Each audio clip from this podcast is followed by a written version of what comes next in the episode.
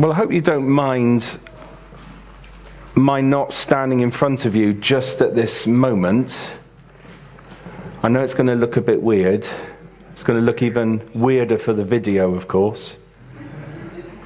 But actually, I wanted to sit. I want to sit down and do this with you because to introduce my talk today, I want to show you some images and I know these words are not interchangeable, they don't necessarily mean exactly the same, but think about three words. One is boldness, secondly, courage, and thirdly, bravery. So have one or all three of those words in your mind. And I wonder whether you would attribute those words to these images. And I've got a few, we'll just go through them fairly quickly. So let's have the first one on the screen just to start off with.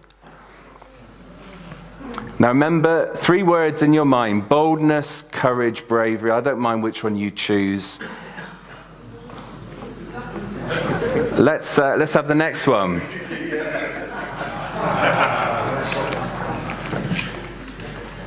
And the next.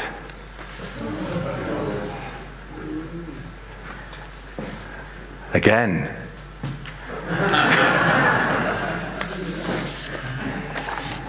again.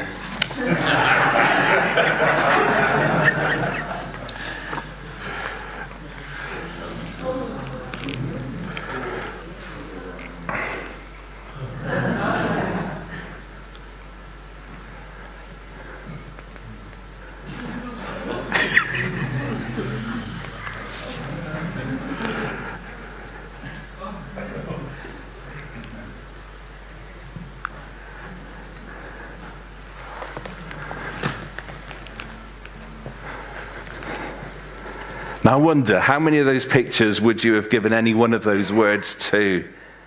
And I wonder what you thought. Not just about the picture and whether that was a display of courage, bravery, boldness. I wonder whether any of us were placing ourselves in that context. I just wonder. How many of those pictures did we think, do you know, that's just like me? Or rather, that's not me at all. I could never do that. Or, or rather, that's not courage. Surely that's foolishness. and given our subject today is prayer and boldness, we're going to continue our journey through the book of Acts. That's the series we're working to over these few weeks ahead of us. Steve kicked us off last week and I'm going to read from Acts chapter 4 and verse 23. So we're continuing in the acts of uh, those who counted themselves as Christians, as followers of Jesus. These were the acts of the early church in its birth and in its infancy. And we're breaking into a story here, verse 23 of Acts chapter 4. On their release, Peter and John went back to their own people and reported all that the chief priests and elders had said to them. When they heard this, they raised their voices together in prayer to God. Sovereign Lord, they said, you made the heaven and the earth and the sea and everything in them. You spoke by the Holy Spirit through the mouth of your servant, our father David. Why do the nations rage and the peoples plot in vain? The kings of the earth take their stand, and the rulers gather together against the Lord and against his anointed one. Indeed, Herod and Pontius Pilate met together with the Gentiles and the people of Israel in this city to conspire against your holy servant Jesus, whom you anointed. They did what your power and will had decided beforehand should happen. Now, Lord, consider their threats and enable your servants to speak your word with great boldness. Stretch out your hands to heal and perform miraculous signs and wonders through the name of your holy servant Jesus. And after they prayed, the place where they were meeting was shaken, and they were all filled with the Holy Spirit and spoke the word of God boldly. Now, the story so far. Amazing things were happening in the experience of Peter and John.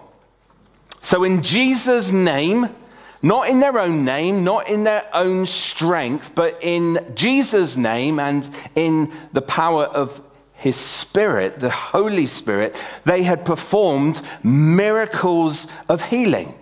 They had told the story of Jesus to everyone. They challenged people to change the direction of their life and start following Jesus for themselves. They told people to get baptized. And that really is an outward sign of, of a belief in the heart. And on one day alone, we're told that 3,000 people became Christians. They chose to follow Jesus for themselves. They became his followers, his disciples. And with all this amazing stuff happening in the city, the rulers, the religious people, they acted very strongly against Peter and John. So, for instance, they had them both arrested and put into prison. They questioned them, and they actually commanded them both not to teach in the name of Jesus. And they made further threats of punishment if they actually continued to talk about Jesus. And Peter and John were let go on that basis, with these threats hanging over their head, knowing what could happen if they didn't stop preaching the name of Jesus. So, what did Peter and John do? They retreated into the church building. They kept a low profile. They prayed that God would protect them. And in obedience to the rulers, they did not speak again the name of Jesus. that didn't happen at all, did they? Thank you for correcting me, Jean, like you always do. Um, that didn't happen at all, did it? I mean, first of all, church wasn't a building. They didn't retreat into a church building. They went back to their own people, others who had chosen to follow Jesus themselves, because the church is the whole gathering of those who love Jesus and follow him. They went back to that group of people, followers of Jesus. They didn't keep a low profile. They raised their voices together in prayer. And I get the hint here that maybe that was quite loud, it was quite obvious. They didn't actually ask God for protection, they actually asked for courage, for boldness to keep on going to preach the word of God, to speak the name of Jesus. And they didn't stop speaking the name of Jesus. Instead, they carried on. And they they were not going to be hampered by the threats and by the opposition. And I'm just wondering, I mean, given Peter and John and the Christians and their desire to tell the story of Jesus, but this huge threat being given to them, you cannot do this anymore in our city. There was a real opposition to them, to what they believed, to what they were doing. That opposition was stark, it was real, it was tangible. And I'm just wondering today, what stands in opposition to you? I mean, this is very obvious. And in its context, we're just reading this story. But what right now stands in opposition to you in your life, in your experience? Fear. Fear? Is it something I mean, that's general.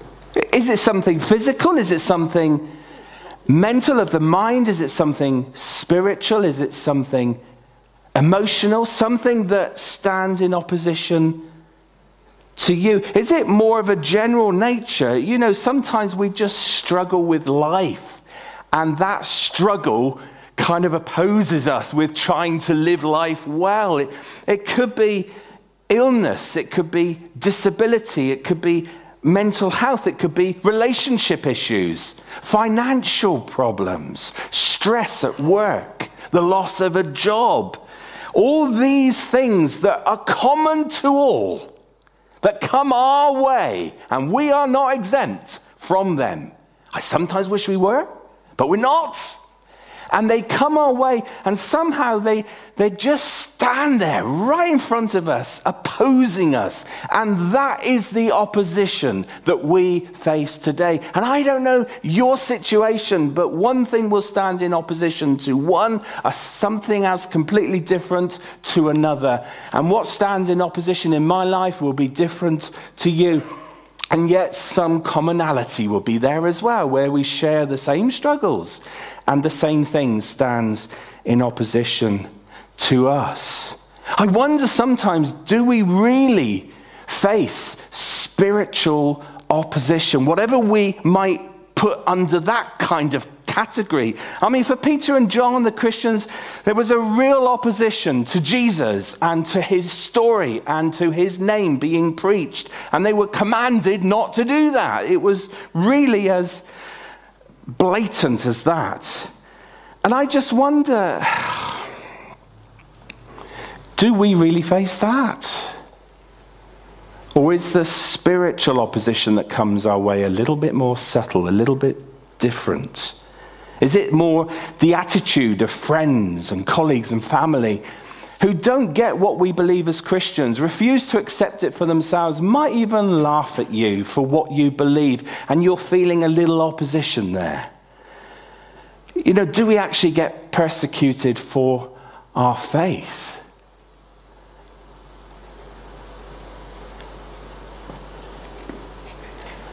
I mean, if I had to give an answer to that question, I'd probably have to say, not really. Not, not in Bristol. Not here where I live. And yet, some do face that kind of opposition. And some do face real persecution for the faith that they hold.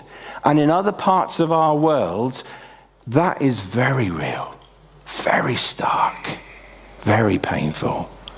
And I think it's right, isn't it, that we are encouraged every now and then to pray for those who face persecution and spiritual opposition to their faith. We have a freedom at the moment. I can worship God without fear. I can meet with my brothers and sisters in Jesus Christ and be with you and worship God with you and preach the word with you, and, and no one's rushing in to arrest me or you either. And we're not facing that for ourselves. But I am challenging you to think what stands in opposition to you? And that's going to be very different to each and every one of us. But not only that, what is our reaction to that opposition? How do we respond and react to the opposition that comes our way? The, the, struggle, the difficulty, the challenge that we face in life and that opposes us and that stands against us. And I wonder how often our first prayer is really this Lord, will you take it all away? Rather than, Lord, just help me, give me strength, give me courage to face this difficulty and to keep on for you to keep on with what you've called me to do, even though the opposition is there, the struggle is there, the difficulty is there, that I want to keep on going, but it's hard. Give me strength, give me courage, and give me your Holy Spirit to keep on going in spite of the struggle that's there. And I wonder which we pray. Do we pray, Lord, give me strength, courage, and your spirit to carry on. Or, Lord, just take it away. I don't want it anymore. And of course, what was the prayer of Peter and John and the Christians in our story that we've just looked at today? Lord, consider their threats and enable your servants to speak your word with great boldness. The threats are there, Lord, but we're not going to give up. The threats are there, Lord, we're not going to stop. The threats are there, Lord, but we need courage, need your strength, need your help in this. And that was the prayer. And I, I don't know, did they pray, Lord, just stop the threats? Take the threats away, and it'll be easy for us. Quite rightly, you might respond to me on that point with a yes, but sort of, yes, Derek, I hear what you say, but there are genuine times in my life when something is so hard, so difficult, something that opposes me in life, and I do pray, Lord, take it away. And sometimes that prayer comes with tears, and it comes out of pain and hurt and anguish.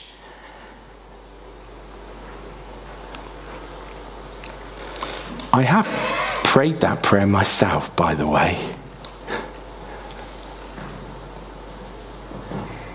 I have to be honest with you on that point.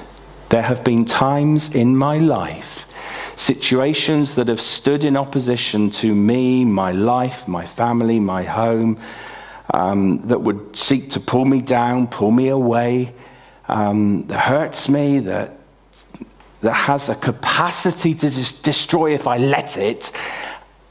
Oh, yes, I have prayed. I suspect, like you, Lord, take it away. I don't want that opposition anymore. I don't want to pray, give me courage to keep on in spite of it. I want to say, Lord, just take it away. Take it right away from me. And how many times have you faced that very situation that has come with that very prayer?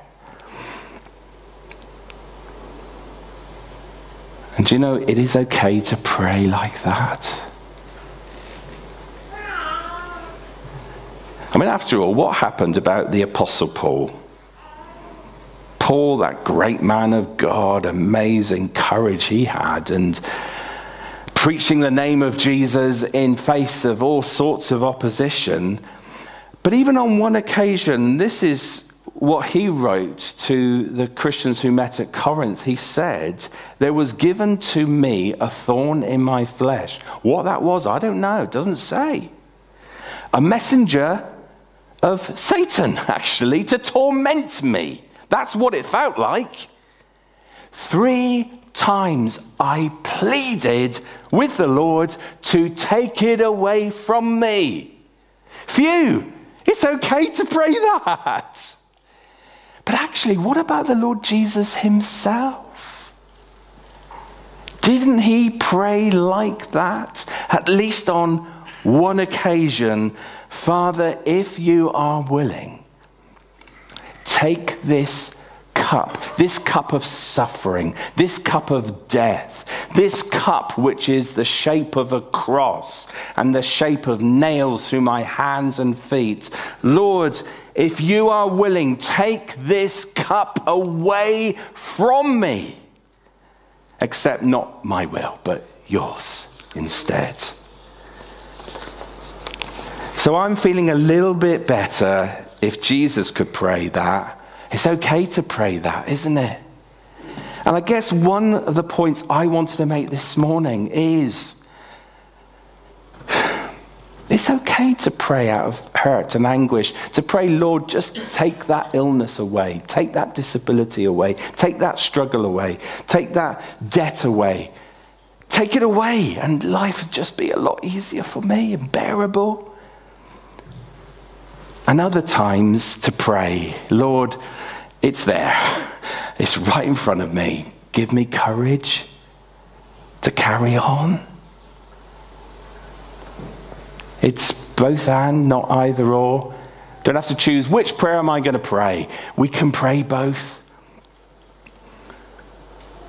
And I think it's right if we're ill, pray for healing. If there are difficulties, yeah, we can pray for the Lord to take it away. If there's opposition that stands right up and against us, it's okay to pray, Lord, just remove it. But when it does not go, to pray, Lord, give me courage and fill me with your spirit. I need your strength because I'm pretty weak on my own to keep on doing what you want me to do, even though that difficulty is still there. I love stories that speak of someone praying to be healed and they're miraculously healed. I love those stories. But I've heard other stories where people have prayed to be healed and it never happened. But with courage, they've carried on, they've persevered, and they've still done what God wanted them to do. People who struggle with finances or work or family or relationships. Sometimes God breaks in and does an amazing sort of miracle work and it's all wonderful. But when it does not happen, Lord, give me strength, give me courage, fill me with your spirit to keep on. We know that Peter and John, in our story, back to this, did not give up. They did not hold back, even though the threats were there. They acknowledged the opposition and they prayed and they took courage and they continued in the way that God had called them. And I know we can talk about Peter and John, and, and I've already kind of excelled in my language about the Apostle Paul. What an amazing Christian he was. But what I want to do as well is to stop us from putting people like that on a pedestal as if to say, that's just for them, isn't it? They need the courage because they're going to preach the word. That's not for me to pray. And I can't be like that. And how often we can have that kind of approach, you know, oh, that's not for me, uh, it's for them. They're better than me, they're, they're bigger than me, they're stronger than me, they're better Christians than me. It's okay for them, isn't it? Accept that. That's not the case. Peter and John went back to the whole gathering of Christians that were met together and they included them in the situation. They raised their voices together. It wasn't just Peter and John praying, Give us courage. They all were praying that. And I believe for themselves. And after they prayed, we read this, they were all filled with the Holy Spirit and spoke the word of God boldly. Wasn't just Peter and John after all. They all did it. The threats they could have said apply just as much to us as to Peter and John, to be honest. But they all prayed. They were all filled with the Spirit of God and they all preached the Word of God boldly. Some time ago, I met up with someone who was really struggling in life, going through a very difficult time, you would not want to be in their shoes. And life was really very, very hard for them. And they said to me, one of the things that helped them through the hardship, through the difficulty, actually was a verse from the Bible that someone shared with them. Going through that situation, it was just a verse shared with them. And it was 2 Samuel 22 You are a lamp, O Lord. The Lord turns my darkness into light. With your help, I can advance against a troop. Or you could read that I can run through a barricade. With my God, I can scale a wall. And this person said to me, I'm climbing that wall and I will get over it. Sometimes I'm holding on by my fingertips, but I will scale that wall with God. And I was amazed, knowing what they were going through, to have that kind of courage. I will scale this wall. I will advance against a troop. I will run through a barricade. I know I've talked quite generally about those things that oppose us in all kinds of different ways. But of course, we've got to realize the immediate context of our story, the reading that we had, was very much that opposition to faith, that opposition to Jesus himself. And again, I just wonder what opposition we do face for our faith, just to bring it back to that specific. And sometimes I just observe what's happening around me, and not just in our world, but in our country. And I just wonder one day, will that opposition come our way too? To what we believe? It makes you wonder. Stronger opposition could be on its way. That's going to be tough, isn't it? However, I think the opposition, if there is any, it's probably more likely to be internal. It's more about what is inside me that opposes it, even for my faith. Sometimes I think, you know, people would probably hear me out if I was prepared to tell them about Jesus. But sometimes I convince myself otherwise, you know, oh, they don't want to know. Uh, they, they, laugh at me. Um, I can't tell them about Jesus. Do you know what I mean? It's the opposition internally that stands against me, that holds me back, that keeps me quiet, that stops me from speaking the name of Jesus. So I don't invite a friend to Alpha. When the opportunity comes, I shy away. And I'll say to myself and I'll say to others, look, I'm just not that kind of person. I'm a bit shy. I'm a bit quiet. Telling others about Jesus is the job of others who are brave. It's their job, isn't it? Except we know, don't we? It's for all of us. Sometimes the only thing we've really got to say to other people is Jesus loves them. John Robinson had the worst possible start in life. Taken into care at four months old, he was left in abuse for most of his childhood. At 14, he was sent to a detention center for arson.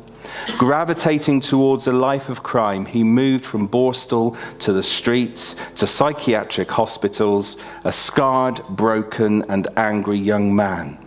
And this same young man explains one day I was walking into town as usual to see if I could get a job. On the way, I passed a church with a strange sign outside. It said, Jesus is here, come and meet him this Sunday. I thought this was a really weird thing to say. Guest appearance of Jesus this Sunday. I thought, I've heard about God, but appearing in person? That's ridiculous. Anyway, I'm definitely not going to church. Just then, a person came up to me and said, How's things with you? You know, Jesus loves you. That stopped me in my tracks. And then unfolds a wonderful story, as you might expect, of someone who had faced such difficulties in life coming to faith in Jesus for themselves and doing amazing things actually with their lives. I just wonder what would happen if every one of us in this room decided we will tell as many people as possible just that Jesus loves them. What would happen? I wonder if we might even fulfill one of our recently stated vision elements that we want to see lots of new people becoming Christians. Might that happen? If every single one of us took some courage, prayed, were filled with the Holy Spirit, and just told others about Jesus. We've got to do this. We've got to do it together. We've got to speak in the name of Jesus. We've got to speak the name of Jesus. Take courage. Be bold. Be brave. Share our life, our faith with those around us. Don't keep on convincing ourselves, I can't do that. And let's just boast about Jesus. Boast about Him. Tell others. Invite the Holy Spirit to fill you and give Him His strength.